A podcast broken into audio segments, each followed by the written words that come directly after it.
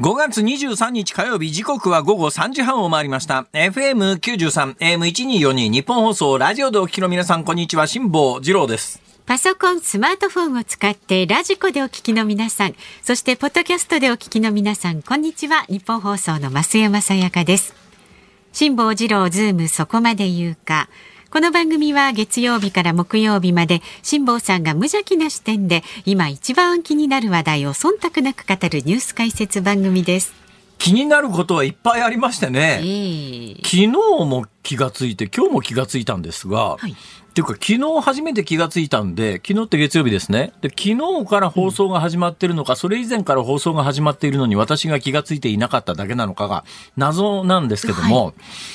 えー7月14日に私の講演会というのが日本放送主催であるということが、はあご存知ですか？小耳に挟んでおりますよ。いや、それで私の知り合いからですね、ええ。私の知り合いから、辛坊さんのあの7月14日の食育の講演会の、えーラジオ CM を聞いたんで、はがきを大量に出して、あの、応募しようかと。なんか無料講演会ですか、ええ。無料講演会で、はがきを大量に出すって言うから、え？と思って、はい。食育の講演会なんか俺受けたかなと思って、日程を見たら7月14日に確かに私の手帳には LF 公演、ええ。えー2時から2 3時半って書いたんですよ。だからまあ受けたことは間違いないですね。しそれっテーマをね、で。昨日、うんふっと気がついて、でええ。今日も同じ CM に気がついたんですが、ええ。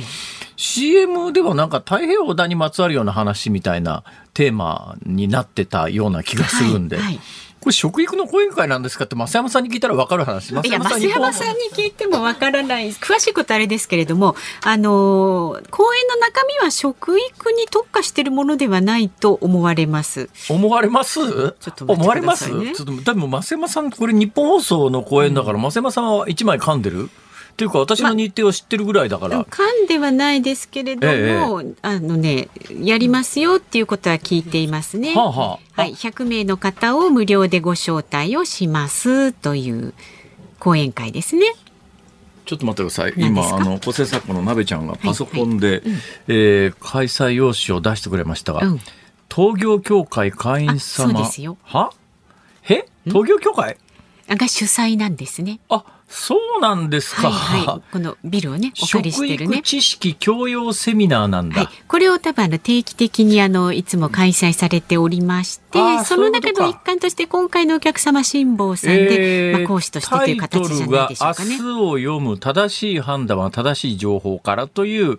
えージャーナリストで海洋冒険家の辛坊治郎さんという方がそうそうそうそうそう講師にいらして、はい司会が日本放送アナウンサーの飯田浩二さんという方ですか。そうなんですよ。それでアナウンス室長としては当然管理の都合上知ってなきゃいけないということもあるわけですね。ね、ざっとしたところはね。あ、そうでしたか。うんいや、やっといろんなことがつながりましてね、ね。それしお受けするときにちゃんと多分ね簡単な説明はあったかと思われるん大丈夫ですす。僕は人の話は全く聞いてませんから。そうなんですよね あのね意外と辛坊さんね人のこと言いますあのけどね、そうなんですよ人というのはね、はいえー聞きたいことしか聞かないんだよ。ま あでもそうなんですよね。ね、人っていうのは要するに一生懸命話したって、相手に興味がないことはね、伝わらないんですよ。聞いたとしても蓄積されないんですよね。だからねあの記憶と私ね長年最近このネタ講演会で使わないんですけど、だからもう講演会で使わないネタだから言いますけど 講演会で使うネタだったら言わないのかよ。はい言いません。講演会で使うネタは大切なネタでですね。まあね。これラジオで一回喋っちゃうと電波力が強いですから 講演よりも。講演ってだだいたい今度の講演でも 100, 100人とか150人じゃないですか。そね。だけどまああの ラジオの場合は何人聞いてらっしゃるか分かりませんからここで言っちゃうとですね講演会で使えなくなっちゃいますから。だけどもう最近このネタしてないんで喋りますけれども、あの言った言わないの言い争いって必ずどこでも起きますよね。ありますね。どんなところでも起きますよね。で、言った言わないの言い争いが起きたときに、私はもうも、もともとの持論なんですけど、言った言わないの言い争いが起きたときに、多分大体のケースは言ってます。うん。大体のケースは言ってます。で、あの言った言わないって言われ聞いてないよっていう方は、いや、あんた聞いてなかっただけでしょっていうケースが大半なんだけれども、それを言い始めたら、言った言わないは必ず水かけ論に終わってしまいますから、はいはい言った言わないの言い争いが起きた時に、誰が悪いかっていうと、もう100%、言った側が悪いというふうにまず認識しましょうと。つまり情報というのは、相手に伝わってこそ言ったということだから、はいはい。単に口から発しましたということは、それは言ったことにならないと。理解をしてもらえない。だそう、相手の脳みそにちゃんと定着したのかどうなのかというのを、伝え手側が、伝え手側が確かめないと言った言わないの言い争いはもう永久になくならない。だけど、まあ、大体のケースは言ったっていう人は言ってるんですよ。言ってるんだけども、伝わっていないという事実があるわけですよ。伝わっていないという事実があった場合には、やっぱり言った側は口には出してたのかもしれないけれども、ええその時点で相手につな伝わらなかったということは、伝え方が悪かったんで、その時にしっかり伝えたということを、やっぱ後で主張するためには、まあ嫌な話ですけども、もうもうその場で紙一枚書いてもらって、聞いたよな。って。言いましたよ、言ったぞ、俺は、と、うんうんうんな。ここにちょっとサインしろと。借用書じゃないけれども、ええ。そのぐらいなことをしないと、いくら言ったって、口から音を出したって、ええ。相手に聞く気がなきゃ情報なんか伝わらないんですよ。まあだから、言った言わないの言い争いが起きた時には、大大体の場合は言った側がね、正論を吐いてるって言ったには違いないんだけど、でも伝わっていなかったというのも一つの事実なんで、それとまたね、相手が嘘つくケースもある。本当は聞いてるんだけどもうん、聞いてなかったっていうケースも。だけど、そういう言い逃れを許さないためには、伝える側がもう確実に伝えましたということを後で証明できるぐらいにしっかり伝えないと、なんかあの、いや、言いましたよっていうんじゃ、これはね、伝えたことにならないって、情報伝達っていうのはそれだと、もう常にあの、後から言い争いになって水かけ論になるから、情報を伝えた、伝えないっていうのが後で議論になった時には、はい。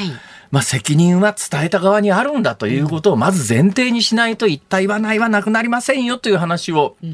ずいぶん前は公演ネタでもうちょっと具体的な話も含めながら喋ってたことがあるんですが、はいはいはいこのネタもうやめてから10年ぐらいになりますから、もう時効でしょう。いいんじゃないでしょうか、オンエアでね。はい、えーいうことで、うんえーその7月の日本放送主催の講演会は確かに聞いております。ねやるということは手帳に書いてあった。った多分ねそこで手帳にメモしたところまでは相手はね、あの、確認してると思うんですよはいはいはい。大体私信用ないですから、私が、あの、ああいう聞いてなかったっていうことが結構あるもんですから。ね、その場で最近はみんな学習してですね、す志麻さん。そこで手帳開いてくださいと。ね、手帳に今何月何日何時に公演だって、今すぐこの場で書いてくださいっええて、そういう人最近ずいぶん増えましてね。辛坊さんをね 分かってきてくださってるねまだ私手帳開いて7月の何日っていうのを、だから2時から3時半とか書くわけですよ。はい。その証拠は残ってるんだけど、何の講演会とか手帳には書いてないわけです。あで、それを後から聞かされてびっくりして、え、そんな講演だったの？みたいな。ー 一応内容もね聞いて受けているわけですからだから何回も言ってるじゃないですか。言った言わないの言い争いが起きた時、そこでそれを主張するんだったら、私が手帳にメモしてる時に、あの、食育って書いててください。食育ですから、食は食べるで、育は育てるですからね、とか言って、食育ですよ。はい。えーはわかりました、食育です。そこまで書いてあればもうしょうがないじゃないですか。えええええさて、えさてですか。なんかちょっといろいろ考違うん。ですよ。本番前にですね、はい。今日火曜日じゃないですか。はい。火曜日ってあの、週末に来た、えーあの、お返事集中日なんです。あはい。ね、えーあの、私の手元にですね、ね末に来た本のサインとかなんかするやつが届くわけですよ。で、今日本番前に一冊本をしていたら、その本にピラピラと紙が一枚挟まっていてですね、はい。ちょっと意味不明なんですが、辛坊二郎様、サインお願いします。えーアスタリスク、まあ、米印っていうんですか、はいなんかそういうのがこう手書きでありまして、1980年代、辛坊さんがギリシャのアテネに行った時、アクロポリス神殿の中腹、丸。岩崎さんは現在、川崎で居酒屋をやっています、丸。で、アクロポリスのギリシャの神殿の絵が描いてあって、その下に参道みたいなやつが書いてあって、その途中に岩崎さんはアパートを借り、針金細工を作って売っていた。以上終わりなんです。それで、でこの岩崎さんという人がサインを求めてきてるんなら話は手っ取り早いんですが、全然違う名前の人が、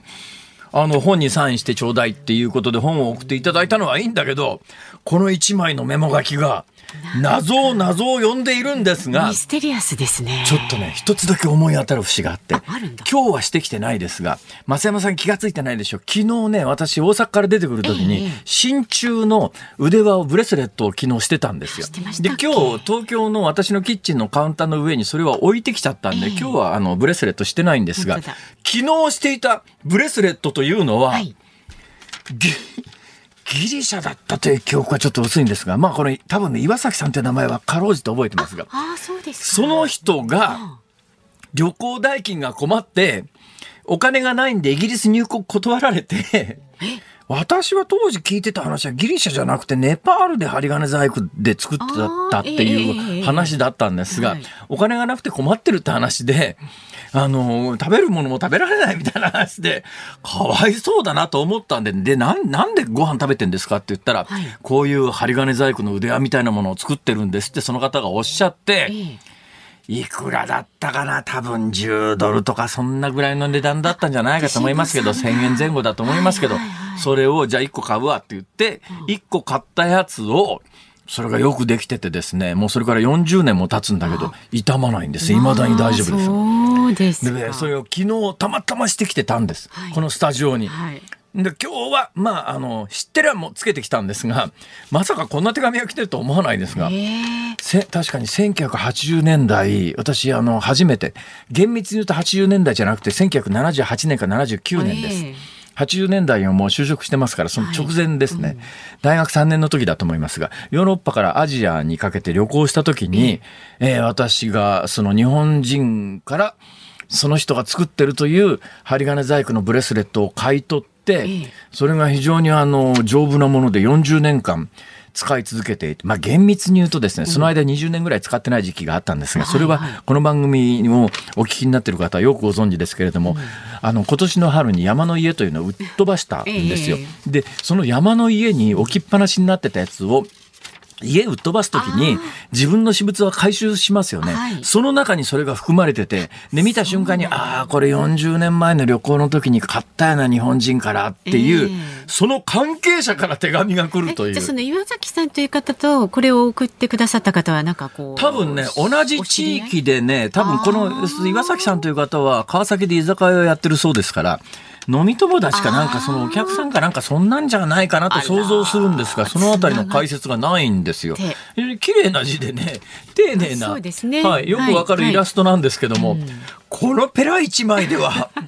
わかんねえわ、これ。まあそれで察してくださると思ったんじゃないでいや、すか。あの時にね、私がそのブレスレットを買った相手はね、40年以上前ですけども、姿形も含めて覚えてますね。不思議なことに。見りゃ少なくともその年のだから今から40年若いわけですから、ええだから40年経ったらどんなおっさんになってるかなんかわかんないですが、まあそのわ40年前の本人が現れたら私は見分けがつくと思います。こんなに人の顔覚えない辛坊さんがね、何かよそうっぽど印象的だ一つの番組でも 3人以上のスタッフの名前と顔は覚えないというですね。よっぽどのなんかインパクトがあったんでしょうね。何ですか？いちいち私をディスるのにね あの道具あの話題を使うのはやめていただけませんか？本当に。えーまあそんなこんなでございまして。いやーやっぱ長く生きてると面白いこともあるなと、ねはい。えー皆さん本当にありがとうございます。で何が言いたいかというと言いたいことはただ一つです、引き続きサイン会はやっておりますので私の本をお買って送っていただければ、はい。返信用封筒と切手はちゃんと貼ってはい、ご用意していただいて、はい、そ採用よろしくお願いいたします。ださるとねはい私の最新刊の、えー風のことは風に問え、でも、えーもう一つのタイトル忘れちゃった。それ一番正しいのですよね。まあ、あの、そんなのもありますから、どんなのだよ この国だな、は本当に。歪んだニュこのースで国は歪ん。だニュースに溢れている。に溢れてる。はははじゃねえわ。さ溢れてますよ。先言ってください。はい、はいでは株と為替の値動きです。今日の東京株式市場日経平均株価は9営業日ぶりに反落しました。昨日と比べて129円5銭安い3万957円77銭で取引を終えました。高値警戒感から当面の利益を確定するための売りが優勢となりました。一方で午前中の取引では円安の進行を追い風とした買いが広がりまして取引時間中の変動幅は500円を超えました。そうですね。終値で129円下がってますけれども、前場、午前中の取引だと、3万1500円近くまで行って、えーバブル崩壊後最高値今はい。日更新してますからね。まあ終値で更新しませ、更新はしませんでしたけど、それにしても円安ですよ。そうですね。為替相場1ドル138円50銭付近、昨日のこの時間と比べると60銭ほどこれね、外国人が買いに来てるんですが、なんで外国人が買いに来てるかというと、まあ日本株が割安かもしれないっていう話が一つあるのと、はい、もう一つはここまで円安になってますから、円安になってて、株を今、あの、買い、日本、だから円安も含めて日本株がすごい、ドルベースだと安いんですよ。むちゃ安いんです。はい、で、買いに来ますよね。で、将来株が上がって、なおかつ円高に戻ると、うん、少しでも戻ると、両方相乗効果でむっちゃ儲かりますから、ドルベースだと。はい。そんな思惑もあって、ええー、外国人買いが殺到してるみたいです。はい。さあ、ズームそこまで言うか。この後は昨日の夕方から今日この時間までのニュースを振り返るズームフラッシュをお送りします。で、今日4時台にズームする話題は、スーダンの武力衝突、避難民の現状と停戦合意の実効性ということで、キャスターでジャーナリストの堀潤さん、スタジオ生出演です。で5時台は日本が2032年の安保理非常任理事国選挙に立候補というニュースにズームしていきます。番組ではラジオの前のあなたからのご意見お待ちしております。ボリボリって今結構すごい音しましたけど私だけ聞こえてるの、はい、あの増山さんだけですオンエアには載っておりませんはい。そうですか。なんで笑い出したのか多分ね、リスナーさんはわからないと思います。私がそんなもんオンエア中にせんべいボリボリ食うわけないじゃないですか。随分食べてるじゃないですか。はい。メールで送ってくださる方は ZOOM、zoom アットマーク 1242.com。番組を聞いての感想はツイッターでもつぶやいてください。ハッシュタグ漢字で辛坊治郎、カタカナでズーム、ハッシュタグ辛坊治郎ズームでつぶやいてください。で、今日のエンディングお送りするズームミュージックリクエストのお題は？ラジオの本番中に相方がせんべいを食べ出した時に聞きたい曲。本当ですよ。ちょっと素晴らしい曲のリクエストお願いしますね、えーラジオの本番中に相方がせんべいを食べ出した時に聞きたい曲。はい、お待ちしております。選曲の理由も書いて、ズームアットマーク一二四二ドットコムまで送ってください。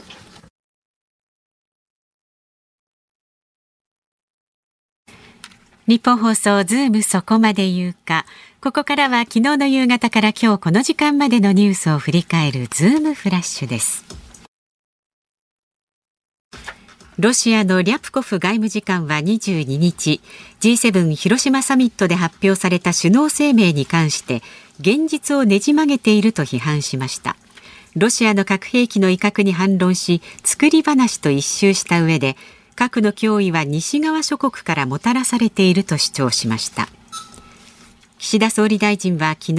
G7 広島サミットにウクライナのゼレンスキー大統領が対面参加したことについて4月にゼレンスキー氏から強い要望があったと明らかにしました。政府は次元の異なる少子化対策について話し合う子ども未来戦略会議の4回目の会合を開き財源確保策の議論を行いました。岸田総理大臣は会合で大前提として消費税を含めた新たな税負担は考えていないと表明しました。政府は東京メトロの本田勝会長が退任し後任に東京都副知事などを歴任した川澄俊文副会長を充てる人事を閣議了解しました。本田氏は国土交通省の元事務次官で今年3月民間企業空港施設に対する人事介入が問題になっていました。アルメニアのパシニャン首相は領有権をめぐって争う地域で自国系住民が暮らすナゴルノカラバフについて対立する隣国アゼルバイジャン領と認める可能性に言及しました。長年の領土紛争の解決に道を開くシナリオといえますが条件をつけており実現は不透明です。河野デジタル担当大臣は今日の記者会見でマイナンバーと公金受取口座を紐付けして登録する手続きで誤って他人の口座が登録されるトラブルが複数発生したと明らかにしました。人為的ミスが原因です。21日投開票の東京都足立区の区議会議員選挙の議席が確定し19人を擁立した自民党は7人が落選し12議席。公明党は13候補全員が当選し自民党を上回りました。衆議院小選挙区の候補擁立をめぐって応酬を続ける両党に影響を与える可能性があります。満期から一定期間が過ぎて権利が消滅した郵便貯金のうち貯金者の請求を受けて返金した金額が2021年度分は元本ベースで2億円にとどまることが分かりました朝日新聞が報じましたえー、最後にお伝えしている朝日新聞がね、えー、まあキャンペーンみたいな形でこの間から書いてる話なんですがこれはねひでえ話っちゃひでえ話ですよ。あの、民間の銀行等に、えー、預金、まあ、預金か。預金ですね。預金して、長年放っておくと、10年以上、休眠口座だとですね、いっぺんあの、まあ、いわゆる休眠口座ということになるわけですよ。はい、えー、そのまま放っておくと、持ってかれちゃうみたいですけども。だけど、気がついてですね、それ俺の金だから引き出したいって言うと、ね、10年以上経ってても引き出しできるんです。つまり民間の銀行の場合は消えないんですよ。はい、ところがですね、郵便貯金に関しては、これあの、郵政民営化前の法律が適用されてるところがあって、郵政民営化前にした定額貯金みたいなやつを20年以上放っておくと、えー、その法律によって引き出せなくなるんです。はい。結構これ、えー、その朝日新聞に書いてある話が悲惨で、若い時に50万円を定額預金、うんうん、定額貯金にして、うん、その後何回か引き下ろすチャンスがあったんだけど、その時に郵便の人に、いや、これね、利息がいいからこれ下ろしちゃうともったいないよ、みたいなことを言われて、下ろさずに、ずっとほっといて、で、いざもういるようになったから、下ろそうと思ったら、この法律に引っかかって、下ろせません。いや、私間違いなくよ、いや、あなたが貯金したのはもう証拠もありますし、証拠が。だけど法律によって、えー、満期から20年経つと、下ろせなくなるんです。えー、俺の金じゃん私の金じゃんだけど下ろせ、下ろせませんの一点張り。で、特例があって、はい、いや、下ろすタイミングで地震が来ちゃったんで、下ろせなくなりましたとかって特別な例が、ね、理由を証明できれば、はいで、さっきのニュースで、要するに2億円、復活承認2億円だけってのはそういう意味で、はい、あの、500億円近く俺の金だから返せっていう請求があったんだけど、うん、いや、それ特別な理由があったんで、まあ返してあげましょうっていうのが2億円で、残りの400億円以上がですね、自分の金なのに返ってこないっていう、これかわいそうじゃないですか。と思いますそれもね、それいちいちこれ審査するわけですよ。はい、その審査にかかる手間を考えたら、もともとその本人の金なんだから、払い戻してやった方が、費用も安上がりなんですよ。だけどね、法律の立て付けがそうなってるから。私ね、国会の不作為だと思いますよ。こんなもん一刻も早く法律通して変えてやれば、救済できる話なのに、国会がやらないから、あの、いや、一応法律ではこうなってますからって、まあ、郵政も言うしかないっていうところがあるわけですよ。これちょっとね、あの、目に見えないところで国会の不作為、この国むちゃくちゃ多いですよ。これはあまりにかわいそうだわ。はい。ズームフラッシュでした。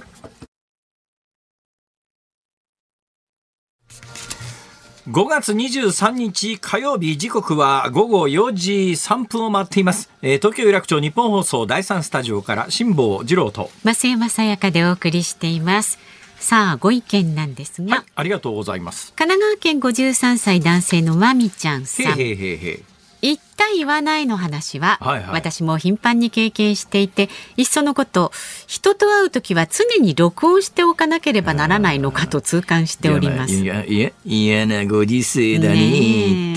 で言った側は言ったはずとの主張は曲げませんし言われた側は聞いてないよと困惑するだけ。相手に伝わらなければ言ったことにはならないと思います。大賛成と、ね、おっしゃる通り。はいまあねそうなんですよ。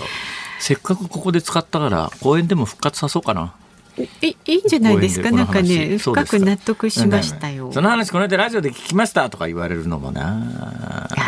本当にじゃあ公園はね気を使うわけですよ、うん、というのは公園って結構あの主催者の方によったら気合を入れてまあ行く側はねそれはあの年間何十回か何百回か知らないけれども、そのうちの1回じゃないですか、ワンオブ全部ですけれども、迎えてくださる立場からすると、それこそ周年企画みたいなことになると5年に1回の大イベントだったりなんかするわけで、そしてようやく辛坊さんに来てもらえるっていう。いやそれはないんだけどもでもそうなんです。だから時々すごく反省することがあって、いやこっちはルーティーンで行ってあの喋りながら喋りながら、うん、今日は晩飯何食おうかなとか。それ講演会でもそんなこと考えてるんですか？ここでもいつもね、もう終始晩ご飯何食べるかね考えてます、世の中で一番大切なのは、うん、何食べるかですよ。まあ確かに大事ですね。ね今読んでるのが旧約聖書から読み始めたじゃないですか？終わらないのよ。とにかく旧約聖書にしろ新約聖書にしろですね本当に信者の皆さんには申し訳ない話なんですが、うん、夜寝る前にの読み始めると、うん落ちてしまうんですね、これが。ドーンと落ちる、気がついたら落ちてるもんですから、なかなか進みはしないんですよ。ちょっとずつ、ちょっとずつ、ね。またね、旧約聖書の時代は多分ね、はい、やっぱ食べ物がなかったんだろうなと思うんですね。だから、もうあの、飢餓の話がもう再三出てくるんですよ。えー、あキリスト新約聖書でも出てきますね。ところがね、パンのがほんのちょっとしかないんだけれども、うん、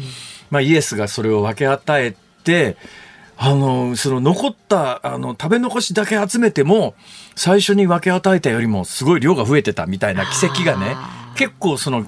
聖書の中に書かれてるんで、やっぱこの聖書のできた時代には食べるということが本当に大切な時代で、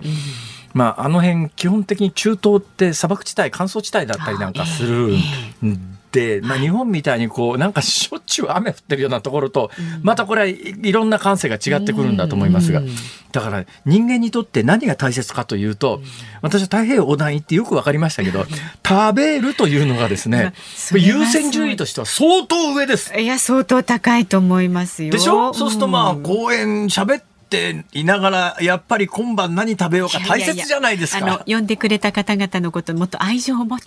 あの、お伝えるようにしてください。い愛情はあるんですけど。あるんですか？いや、でも何食べるかが大切で、今日はもう決めました。今日はね、牛丼です。はい。今晩は牛丼にしました。昨日はね、カツ丼。昨日はカツ丼です。ね、はい。あの牛丼なんか結構丼多いですよね、私。ね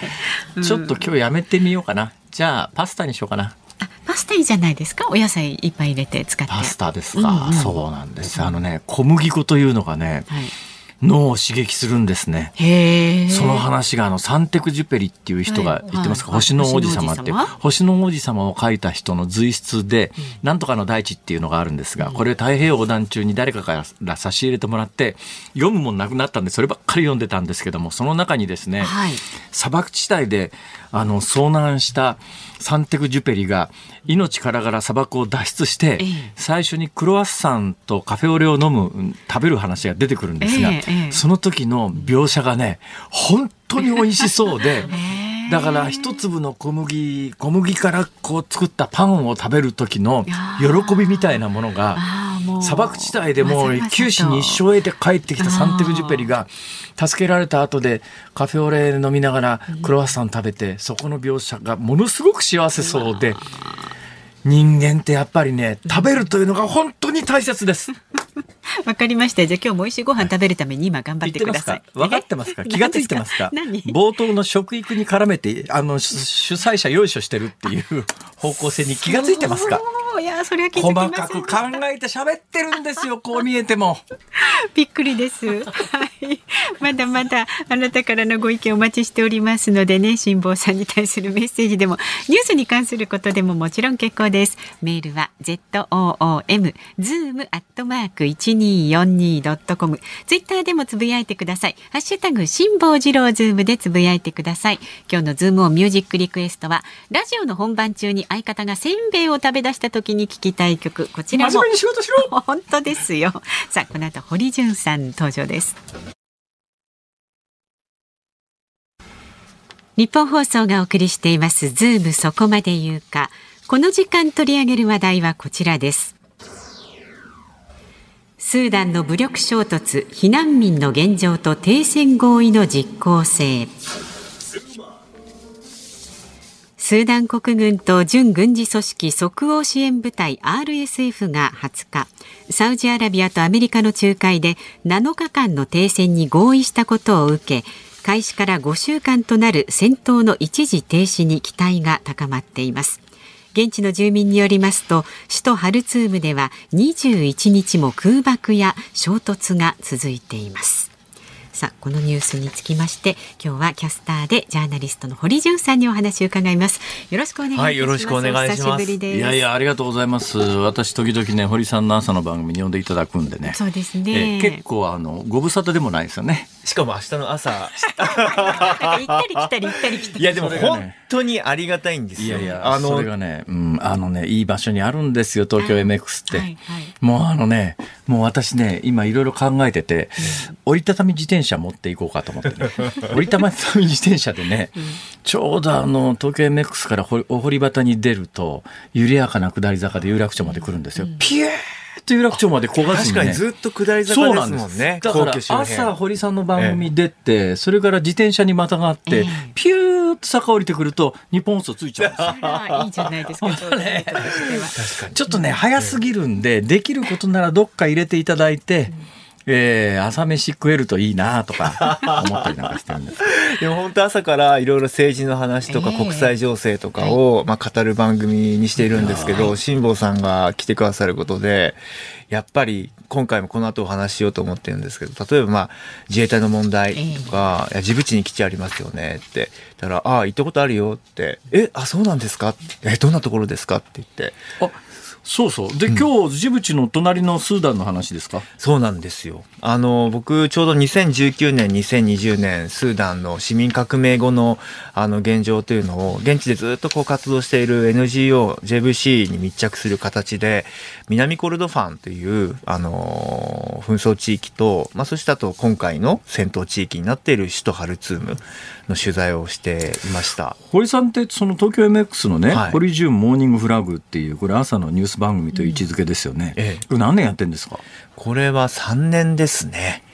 ちょうど。その前身になる番組も合わせると、東京 MX で朝8年ぐらい。8年、ええ、?8 年も朝から早起きしてんですか？しかもなんか朝からあの国際情勢をこう語ったりとか。それも、ね、そうなんですよ。まあ、あの、小さな声でしか言いませんが、いや、東京ローカルの、ローカルの朝のニュース番組じゃないですか。ね、それなのに、俺も出てってびっくりしたのは、えこれ多分ね、全国ネットのゴールデンタイムの地上波でも、こんなネタやらねえだろうっていう 国際情勢のネタやってんですよ。さあ、まずは上海協力機構ですとかね。あれは、あれですか、はい、堀さんの趣味？そうですね。っていうのが、僕、もともと経済ニュースに NHK の時にいたんですけれども、えー、やっぱり国民の、我々の暮らしっていうのは世界の経済とつながっているし、まあそうですね。世界の経済って、飢餓貧困、戦争紛争、えー、各国の安全保障、いろんなところにつながって全部連動してるじゃないですか。なのになんでそれ伝えないのかなっていう思いがありまして、だからやっぱり諸外国の動きとかをちゃんと見てみると、なんで僕らが今普段食べてるうどんが値上がってるのかみたいな話にもつながってくるし、そういう意味で言うと、これもセクショナリズムで、国際ニュースは国際部、国内の事件は社会部、政治は政治部、これがそれぞれ、あの、そうそうそう。分けられちゃってるっていうそれにやっぱりね、あの、今、昔はね、放送局にとって、私がテレビ局入って1980年代なんか、はい、ニュースは、いや、まあ、盲腸みたいなもんで、盲腸とは言わないけれども、必要悪というかですね、もう数字取れなくていいと。うん、だけど、うん、放送局の格であるとか建前みたいなものを大切にするために80年代はニュースがあったんですが、ところが90年代に入って、ええあの、二つの番組がね、世の中変えちゃったんですよ。一つは NHK の、あ、NHK だ。NHK の NC9 っていうのがあって。磯村さん。そう。えー、で、これがね、ニュース素材で数字が取れるっていうのを、最初に気がつき始めたのが NC9 がきっかけで、次が久米宏ですよ。ニュースステーション。ニュースステーション。この二つの番組で、報道ネタが一番経費が安くて、まあ、著作権がいろい。ろクリアしやすくて、例えばあの結構著作権厳しいものでも、報道扱いだと著作権法免除になってクリアになるんですよ、報道利用だったら使えますだから、あの最近やたらワイドショーがですね、報道局の組織替えで、報道局に移管するケースが多いんですよ。これ本当に局内の建前みたいなもんなんだけど、その建前が重要で、制作局に所属してワイドショーを作ってると、そのニュース素材なんかに全部お金が、ネットワークのお金が発生したりなんかするわけです。よ。ところが、ワイドショーを報道の下に組み入れちゃうと、ニュースがタダで使えるここがコスト的にものすごい違うんで、どんどんワイドショーはやってるのは、え、わニュースじゃねえじゃんなんだけど、一応報道局の傘下に置いたりなんかするっていうトレンドの中で、数字取れないよねって、国際ニュースって取れないんですよ、割と。で数字取れないよね、みたいなことは扱わないっていうのが、もう本当大切なんだけど、やらないっていう状況の中にあって、よく東京ローカルで朝からやってますよね。いや、ありがたいですよね。びっくりだよ、本当はいに。え、このネタやる？みたいな。今朝なんかも基本的にあの、マクロンがモンゴルに行って、ウランの権益を獲得したっていうニュースを、あの、結構じっくりやってまして、マクロン外交やっぱり注目ですね、G7 とか。フランスはねね。フランスはやっぱり原発で飯食ってますから、それで意外と日本だとね、あの、ウランは国産燃料みたいなイメージ持ってる人多いんですが、今もう世界各国でウランの燃えるウランって限られてますから、資源量が。取り合い。燃えるウランの取り合いになって、これからおそらく価格が劇的に上がっていったときに、さコスト的にどうなのっていう時代が原発も必ず来ますよね。これなんですよ。辛坊さんが朝来てくださると、こういう話が朝からフルスロットでできるんで。いや、本当に、もうモンゴルはあの石炭火力から脱、まあクリーンにしたいんだけれども、原子力のやっぱり技術がなかなかまだないということで、フランスとタッグを組んで原子力の技術を手に入れ、資源をフランスに融通し、えー社会主義国共産主義圏の、まあ、両大国と張り合っていくっていう、えーそういう、まあ、お話とかをさせていただいたりとかするんですけれども。えーえーということで話をスーダンに戻しますが。すいで、なんでスーダン行ったんですか？いや、あの、ちょうど2019年は市民革命で30年続いたバシールという独裁者を市民が倒した。えで僕はもう本当にあの、聞きたかったんですよ。なんでそこまでして民主主義が必要ですかと。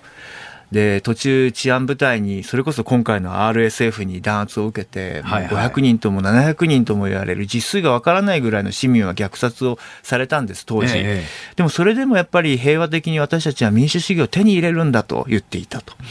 で、まあ、民主主義国家の日本であり、アメリカであり、まあ、それぞれ課題を抱えているじゃないですか。だから、ひょっとしたらスーダンの皆さんがこれから民主国家を作る上で、共に、あの、新しい、まあ、民主主義の形、資本主義との付き合い方、そういうものもひょっとしたらヒントがもらえるのかな、スーダンの人たちからと。で、い現場に行ったんですよ。どのルートでどうやって行ったんですか？ハルツームに入って、て。ハルツームにどっから入るんですか、ハルツームは、直行便はないですねないですね。あの、エチオピア経由とか、ドバイ経由とか、あドバイね。で、ハルツームからは、ええあの、実を言うと、あの、空路はないんです。あの、ずっと戦争が続いていたので、民間航空機が飛んでないので、はいはいあの、国連機が飛んでます。なるほど、なるほど。で、今回も、あの、軍事衝突によってハルツームの空港燃えまして、で、国連の WFP が運営しているアンハスっていう航空会社の航空機が、あの、壊されまして、で、それで人道支援が行き届かなくなっちゃったんですけど、私もね、国連機一遍ね、国連機に、あの、アフガニスタンに入るときに、ええ。国連機しか飛んでなかったんで、パキスタンから国連機乗せてもらったことがあるんですけど、まさにそれです、ッカーかなね。んかっていう珍しい機体です。へー使ってましたけどね。何年ぐらいですか、そのあれ2000、だからアフガン、えー、9.11の翌年の春ですね。だから2002年の春だと思いますね。まあ、それにしても、その時にお撮りになった写真が、えー手元にあるんですが、はがきになってますけども、これ写真展かなんか開かれるんですあか？ありがとうございます。来月の6日から11日まで、6月6日から6月11日まで、はい。両国と恵比寿にあるギャラリーで、あの、恵比寿の方は、レリーフというタイトルで、スーダンレリーフ、あの、手当、今必要な支援は何か。はいはいはいはいで、両国の方は、ホープ、失われた希望は何か。ええもう一回取り戻さなきゃいけない希望は何か。これ2というテーマで会場で展示されてる写真は違うんですか？はい、違います。あの、恵比寿の方は映像中心で、えー現場のルポを見ていただきながら、えーその世界観を写真でさらに考えていただく。はい。えー両国の方はまさにその失われた希望が何だったのかということにあの思いを馳せていただくために現地のですね子どもたちの様子を中心に取材をさせてもらった写真などを展示これ基本、堀さんがお撮りになった写真ですか？はいそうなんです。ちなみにカメラ何をお使いですか？あ、えーソニーの α7S3 あー昔のミノルタですね。ああれ？ソニーじゃないってことなんですね。ああ、世代がわかるよね。俺らの世代だと、ソニーは別にカメラ作ってた、作ってなかったです。作ってなかったですよ昔は、はい。確かに。はい。えーあのね、今おっしゃったカメラはね、えーフルサイズって言ってですね、あの、撮像素子っていうのがカメラの中にあるわけですよ。昔で言うとフィルムに当たるところですね。この撮像素子の大きさが画質を決めるんですが、今おっしゃった機種は、機種はですね、フルサイズって言って、昔の35ミリフィルムと同じ大きさのでかい撮像素子が入ってるんです。そ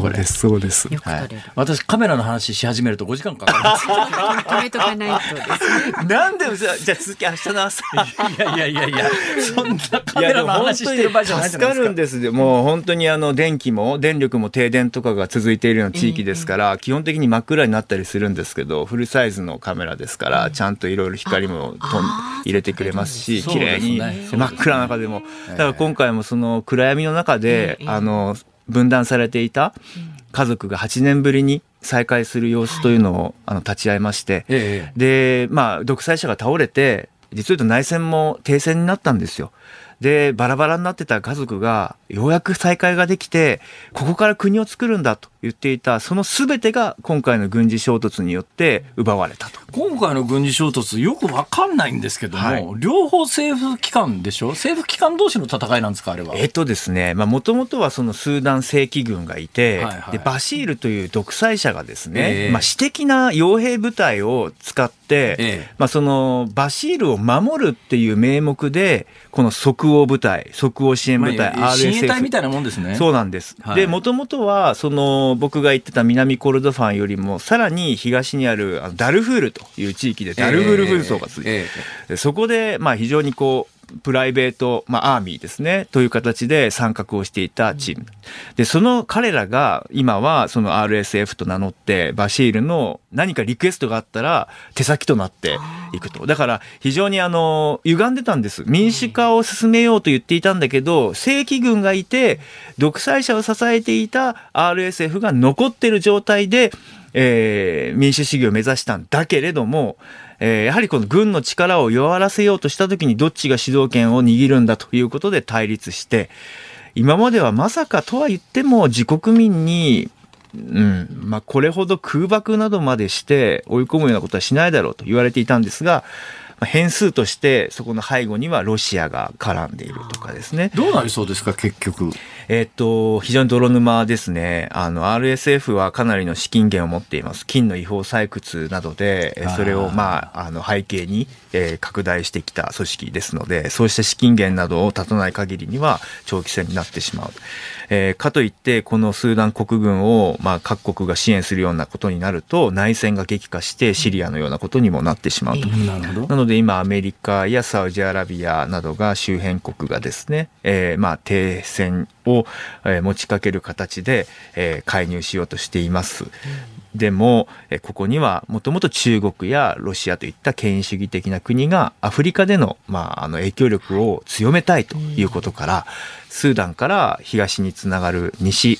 アフリカ地域、サヘル地域は、ほぼ権威主義的な国にどんどんひっくり返っていってると。そうですよね。だってスーダン、スーダンってあのエジプトの、まあ私なんかあの学校で習った時にはあそこアラブ連盟とかとかアラブ連合かなんかっていう名前だったんで エジプトじゃなかったんですけど、その南がスーダンで、そこから東、南に下るとエチオピアですかね。はいそれで東に下ると一つ国を置いて、その東にジブチっていう小さいところがあって、ここに中国の唯一の対外基地があるんですが、これがまあ巨大基地ですからね。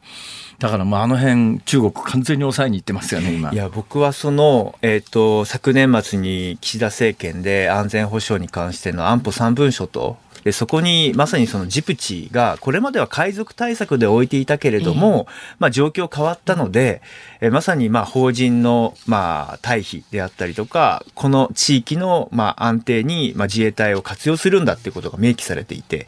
あんまりこう自衛隊のジプチに注目が集まることはあんまりなかったと思うんですよね。でもそこには中国の基地があり、アメリカの基地があり、フランスの基地がありとあるあるでそういう中で僕もいつか取材に行かなきゃと思ってて、そしたら、辛坊さんもう行かれてたというお話だったので。いやいやいやまあ、とにかくね、私とにかく暑かったという。暑かった。行って帰ってきて暑いな、ここっていう、それで終わりですから。え私なんか行かしても無意味ですね。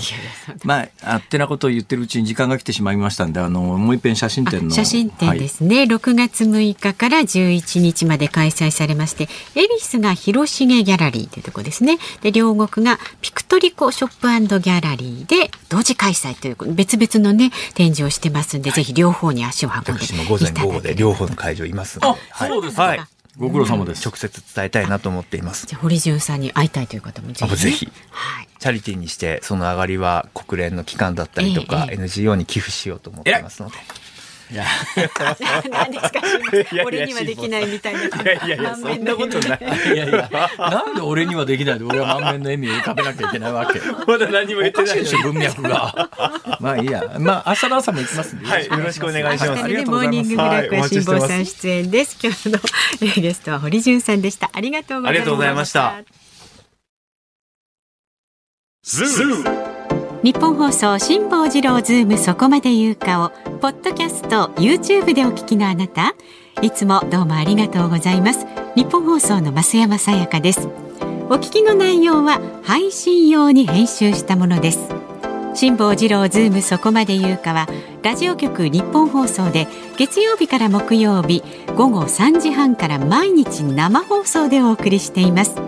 番組はラジオの FM93 AM1242 に加えてラジコでもお聞きいただけます。ラジオラジコではポッドキャスト YouTube 版にはないコンテンツが盛りだくさん。アトムさん吉田由紀ちゃんの中継企画さらに辛坊さんが「夕刊富士」の気になる記事を解説するコーナーそして辛坊さんが聞きたい曲をお送りする「ズームオンミュージックリクエストなどラジオラジコでしか聞けないあんなことやこんなことがいっぱいです。ポッドキャスト YouTube を聞いた後はぜひラジオラジコで辛坊治郎ズームそこまで言うかをお楽しみください。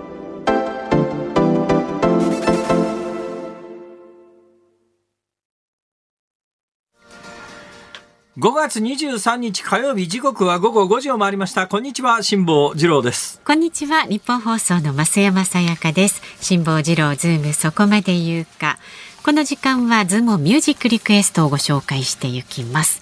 今日のお題はラジオの本番中に相方がせんべいを食べ出した時に聞きたい曲。まあ辛坊さんねボリボリといい音をさせておりました今日は。はい えーまず群馬県太田市の58歳ご飯戦隊炊飯ジャーさんうまいですね。素敵なラジオネームですね、それは。リクエスト曲は米米クラブ米米をこれ米、は米だからね。そう。米米。米米をね、はい。僕もしょっちゅうボリボリ食べてますって書いてあります、はい、せんべいうまい。美味しいですよね、はい。好きですが本番中に食べるのは。え埼玉県飯能市のエビーロボタンさんは氷川きよしさんの箱根八里の半次郎。本番中におせんべいを食べ出すなんて嫌だねったら嫌だね増山さんに同情します 歌詞がねはい。はいわかります。はい。神奈川県のますみさん60歳はえこういったことをなさるのは私の知り得る限りお一人だけ歌詞がわがままは男の罪から始まるこの素敵な曲を増山さんにプレゼントできましたらいいのですがということでチューリップ虹とスニーカーの頃ああ名曲ですよね。名曲名曲それから川崎市60歳の車とラジオさん。せんべいの曲は僕の先生はフィーバー原田純さんかな。え？僕のせんべいはいや、先生だし、それ。そう。結構笑えますね、これうね。ん僕のせんべいは、ね。はいありがとうございます。えー大阪府のピーマンダメですよさん59歳ピーマンダメなんですか？うん。ラジオの本番中に相方がせんべいをボリボリ食べ始めたらちょっと待ってくださいと言いたくなると思いますので、ゴールデンハーフのちょっと待ってください。ちょっと待ってください。はい。ゴールデンハーフもね、割と頻繁にリクエストいただきますよね。そうですか。はい。それから、こちらも心して聞いてください。広島市84歳男性のラジオネーム、老人28号さん。せんべいといえば、郷ひろみさんの2億4千米の瞳をリクエストします。それせんべいじゃなかったはずですよ。何ですか、正しいの？4あれ？なんだっけ？万だ。2億4千万の人。いやいや、千しか合ってないでしょ、それじゃ相当無理がありますね、それ。うん、それからね、岐阜県関市の紅のチャーシューさん。はい。森雅子さん。せんべいせんべいそれはせんべい。いや先生だし。さっきも先生ありましたよね。あそうですね先生をせんべいにされる方が今日目立ってます、神奈川県横浜市の影丸さんは。うんと何？水森アドさんとコオロギ73ワイワイワールドなんすかそれ？これはせんべいといえばボリボリ食べるせんべいですが、はあ、せんべいで思い出すのはドクタースランプあられちゃんののり巻きせんべいさん、ね、これオープニング曲だそうです、はい、この曲のリクエストが20通以上うそよくね思いつきます。えー、それすごいな、ね、水森アドさん、はい、なんかこの1年ぐらいの間に水森亜土さんのことをこの番組で話題にしたことがありましたね。あ。ご健在だということを、はい、その時には確認をいたしましたが、はい。うん、ご健在でしょうね。はい、ズームをミュージックリクエスト。水森亜土とこおろぎ73ワイワイワールド。どんな曲だよこれ。たくさんの方からねリクエストいただいているんでじゃあこちらエンディングでおかけいたします。さあラジオの前のあなたからのご意見は24時間お待ちしておりますのでねどんどん送ってくださいメールは z o o m zoom アットマーク一二四二ドットコム。ツイッターはハッシュタグ辛坊治郎ズームでつぶやいてください。あなたからのご意見をお待ちしております。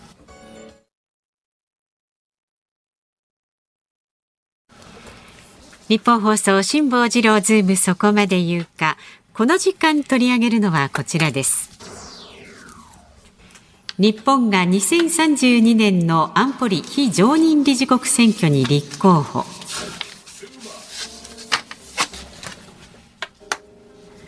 日本政府が2032年に行われる国連安全保障理事会の非常任理事国選挙に立候補することがおととい分かりました。複数の国連外交筋が明らかにしました。今年1月に非常任理事国入りしたばかりの日本は24年まで任期を残していますが各国の協力を早期に取り付けて当選を確実にする狙いがあります基礎から解説しましょうか。はい、お願いします。まあ、多くの人にとっては釈迦に説法っていうか、そんなことは知ってるよっていう話なんですが、もしかするとそんなこと知ってるよの知識がない人は、いきなりこの非常任理事国の話をしだしても何が何だかさっぱりわからないと思いますから、えー、釈迦に説法は承知の上で基礎から解説をいたします。第二次大戦というのが終わりまして、はい、えー、国際連合、まあ、国際連盟というので失敗してますから国際連盟を作ったんだけれども第二次大戦を止められなかったという反省のもとで、はいまあ、もうちょっとやっぱ軍事的に強制力を持った、えー、機関の方がいいだろうということで国際連合が発足して、ところがこの国際連合って、なんか国連総会っていうのが皆さんのイメージにはあると思いますが、国連総会に全く力がないわけじゃないんだけども、国連の本体は安全保障理事会であって、総会での議決と国連安保理の議決とどっちが偉いかっていうと、まあ、圧倒的に国連安保理で、ここはやっぱりあの、まあ、今、国連軍というのがね、これ、微妙なところでですね、まあ、第二、国際連盟は何かを決めても、あの、軍事力が背景になかったので、まあ、ほとんど機能しなかったよね。で、国際連合はやっぱり、そういう時に国連軍というのを作れるようにしましょう。で、国連軍というのは実は、組織されたことがないわけじゃないんだけれども、はい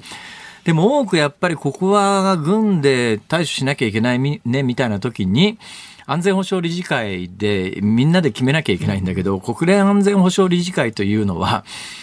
あの、常任理事国って言ってですね、はい、国連が続く限りは未来永劫安保理の理事の国があって、これが5カ国で、いわゆる第二次大戦の戦勝国なんですよ。はい、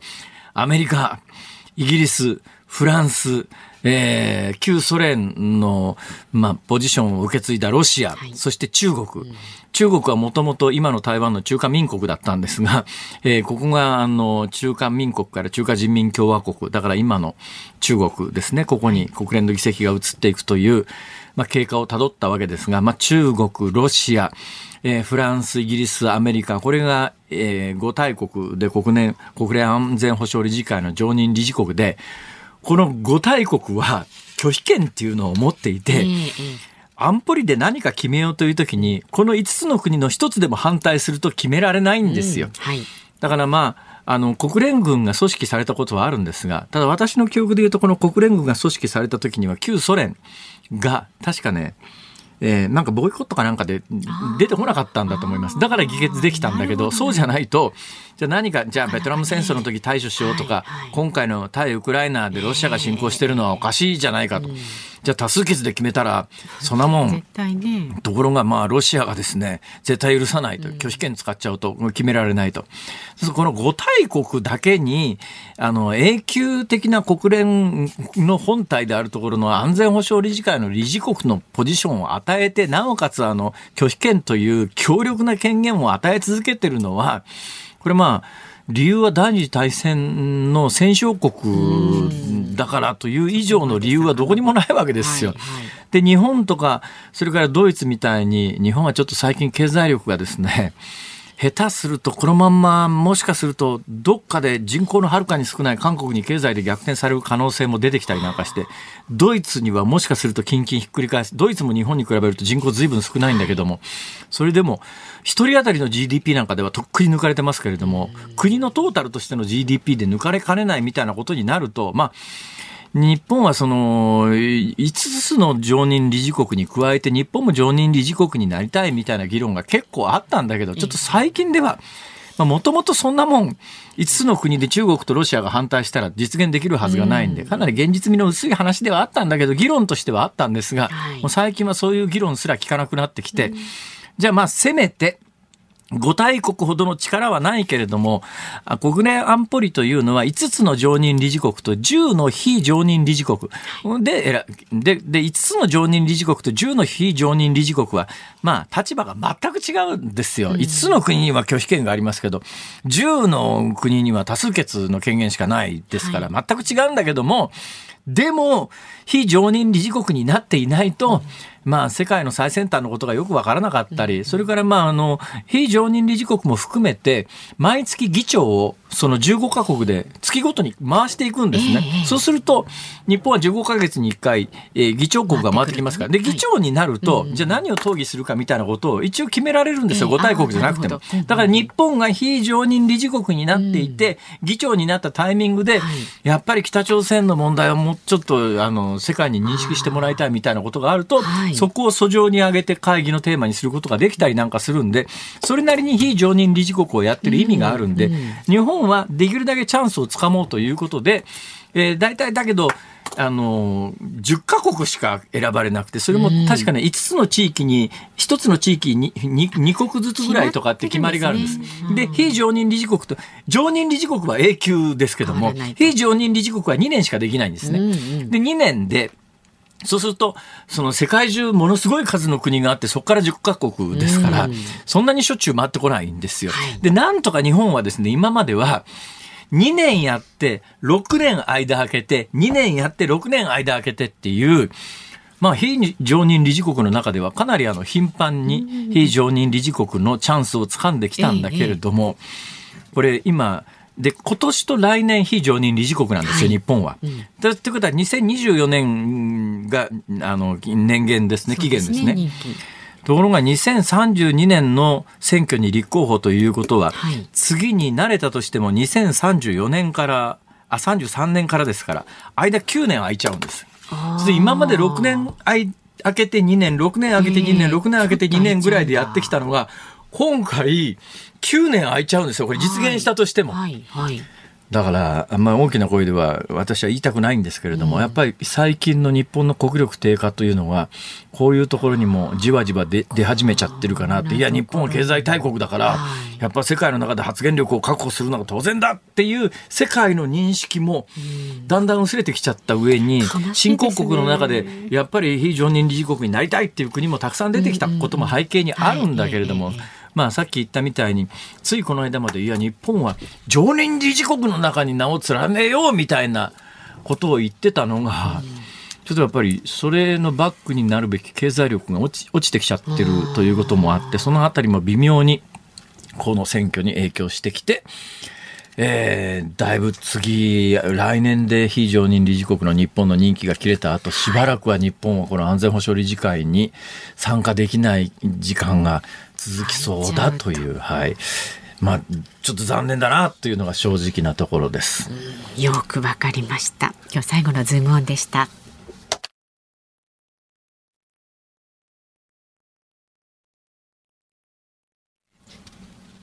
ズームオンミュージックリクエストをお送りしたのは影丸さん、 Zepp東京さん、M カッコカリーさん、エビスの黒生さん、前浜太郎さん、エビロボタンさん、サッチーさん、タケゴンさん、ヘイヘイさん、唐揚げは週に3日さん、野菜肉さん、葛飾区北斎さん、サンキュー40回さん、新小安の親父さん、クレナオさん、淀屋橋大江橋さん、頑張って。土壌さん、ひすみ屋さん、自作65納豆さん、新丸子の不動産屋さん、20人の皆さんからのリクエスト、コオロギ73と水森アドワイワイワールド。あ。りがとうございました。おそらくラジオでも、